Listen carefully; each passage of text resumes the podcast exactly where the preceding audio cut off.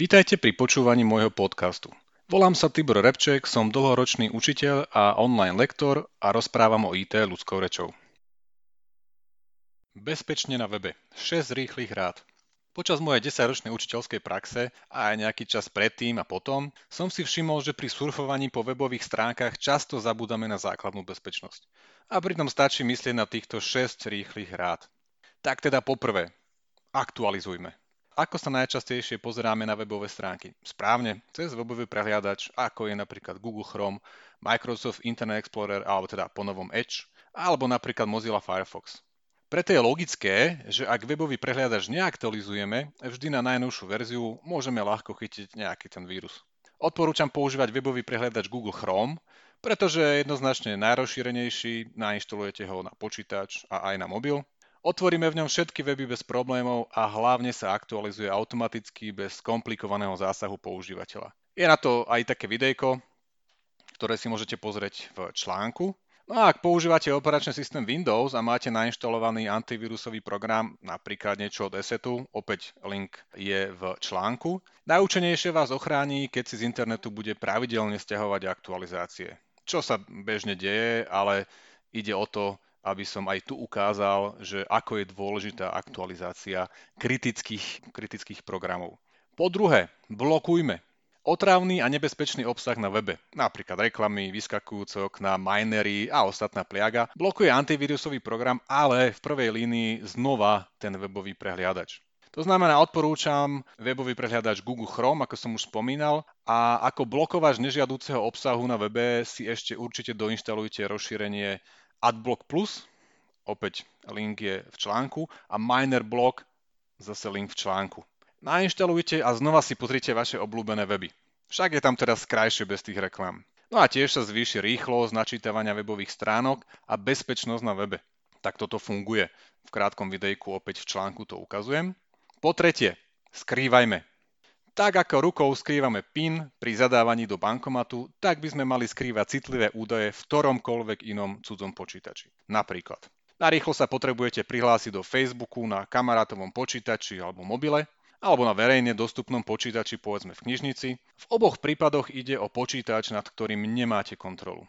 Takže ako na to, aby to bolo bezpečné? Opäť je to jednoduché.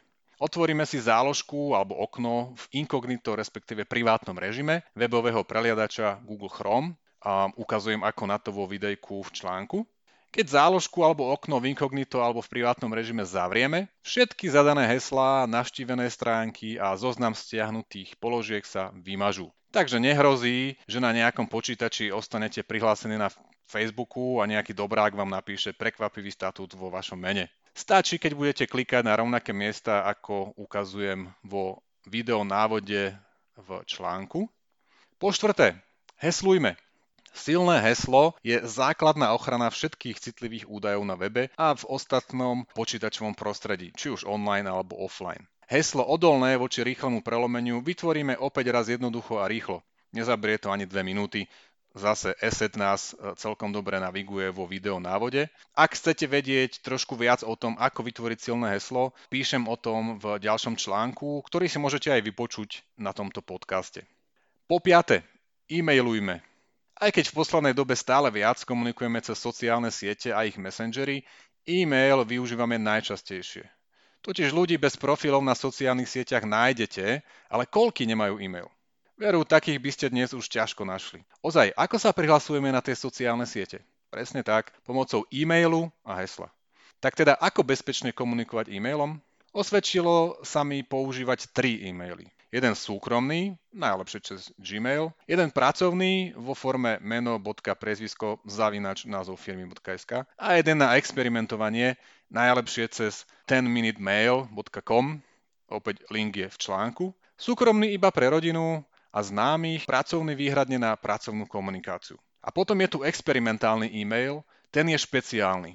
Používam ho na takých weboch, ktorým proste nedôverujem. Pretože s nimi nemám predošlú skúsenosť, alebo rovno viem, že sú podvodné, ale som zvedavý, čo sa stane, keď sa zaregistrujem. Proste sa mi hneď po načítaní stránky 10minutemail.com vytvorí e-mailová schránka s náhodnou adresou, ktorá sa o 10 minút zmaže. Ak schránku potrebujem dlhšie, jedným kliknutím si ju predlžím na ďalších 10 minút. Nedôveryhodným podvodným webom e, samozrejme podstrčím túto dočasne platnú adresu a nemusím potom riešiť nejaký otravný spam. Aké jednoduché a bezpečné. Opäť vo videjku v článku ukazujem ako na to. Po šieste, rozmýšľajme.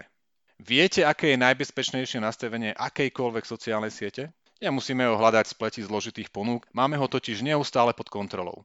Je to obsah, ktorý zdieľame. Ak pridávame obsah, ktorý môže vidieť celý svet, je to OK za každých podmienok. Ak ale obsah adresujeme iba konkrétnemu publiku, je vhodná práve sociálna sieť? Ak si chce nejaký e-shop, s ktorým nemáme skúsenosť, uložiť číslo našej kreditky, našu adresu a e-mail, dáme mu tieto údaje? Ak nám príde e-mail, v ktorom naša banka z bezpečnostných dôvodov žiada zmenu hesla do nášho internet bankingu, odošleme aj naše aktuálne platné heslo? Malý tip, toto žiadna banka nikdy nespraví cez e-mail. Ak nám pri prehliadaní webu zrazu vyskočí okno oznamujúce, že sme ako miliónty návštevník vyhrali úžasných milión eur, ale najskôr si musíme kúpiť nejakú maličko za neskutočne výhodnú cenu. Kúpime si? Zhrnuté a počiarknuté, dôverujme, ale preverujme. Máte iné skúsenosti a vlastné pravidlá, ktoré sa vám osvedčili? Podielte sa v komentári. Pomôžete tak ostatným. Ďakujem a prajem bezpečný pobyt na webe. Vypočujte si aj ostatné príspevky tohto podcastu na adrese tiborepcek.com lomka podcast. Prajem vám pekný deň.